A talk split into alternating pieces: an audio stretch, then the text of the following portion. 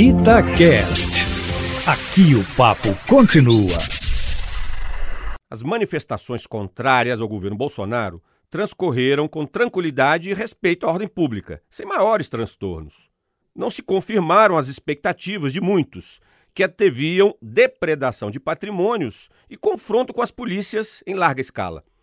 Não foram vândalos, terroristas e anarquistas que estiveram nas ruas de diversas capitais brasileiras nesse domingo, protestando contra o racismo e defendendo a democracia.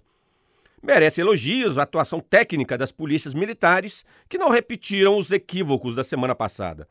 Garantiram, de modo geral, o direito de livre manifestação daqueles que se apresentam como críticos do governo Bolsonaro.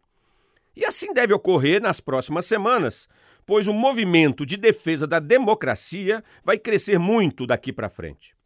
Reafirmo o meu argumento, que tenho defendido aqui na Itatiaia, de que as polícias militares não podem se posicionar a favor ou contra o Bolsonaro.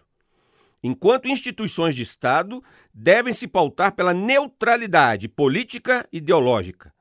Não cabe a elas assumir compromissos com um segmento ou outro do espectro político estigmatizando certos movimentos sociais. Há muitas autoridades policiais preocupadas, por exemplo, com o movimento Antifa, que significa antifascismo. Foram eles que assumiram, em boa medida, o protagonismo da oposição ao bolsonarismo nas ruas. Há uma narrativa que objetiva qualificar os militantes da Antifa como associados à violência e por isso devem ser reprimidos.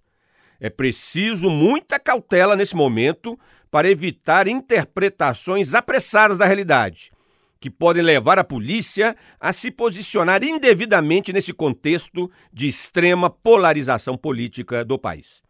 Luiz Flávio Sapori para a Rádio Itatiaia.